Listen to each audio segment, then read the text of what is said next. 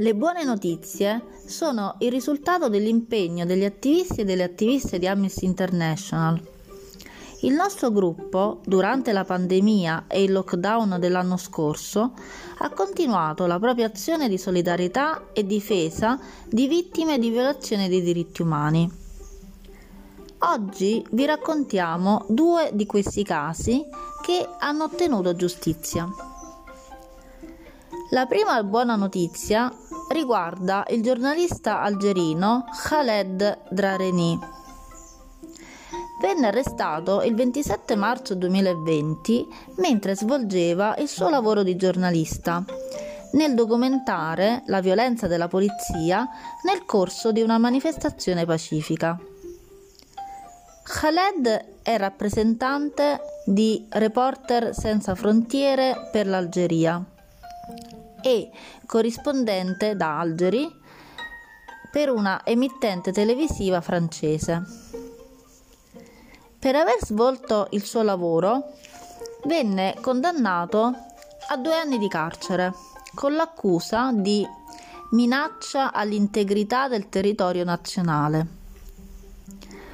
A livello nazionale, Amnesty International ha raccolto 12.486 firme per chiedere la sua liberazione. Il 19 febbraio 2021 Khaled è stato rilasciato.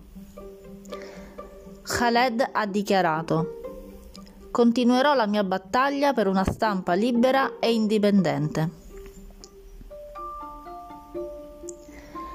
La seconda buona notizia che abbiamo scelto per voi riguarda un gesto di solidarietà che ha rischiato di essere punito in modo ingiusto e crudele.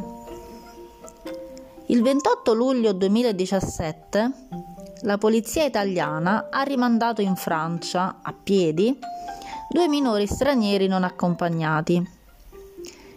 Martine Landry, difensore dei diritti umani di 73 anni, li ha accolti sul lato francese della frontiera tra Menton e Ventimiglia per accompagnarli alla polizia di frontiera affinché venissero presi in carico dai servizi sociali francesi e dando loro acqua e cibo.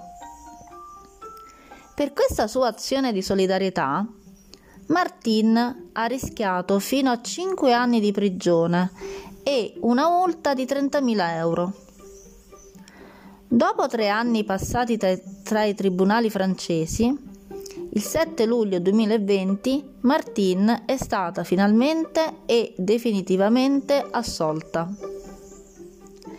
Dall'Italia quasi 1500 sono stati i messaggi di solidarietà che studenti e studentesse delle classi Amnesty Kids hanno voluto inviare a Martine come segno di solidarietà.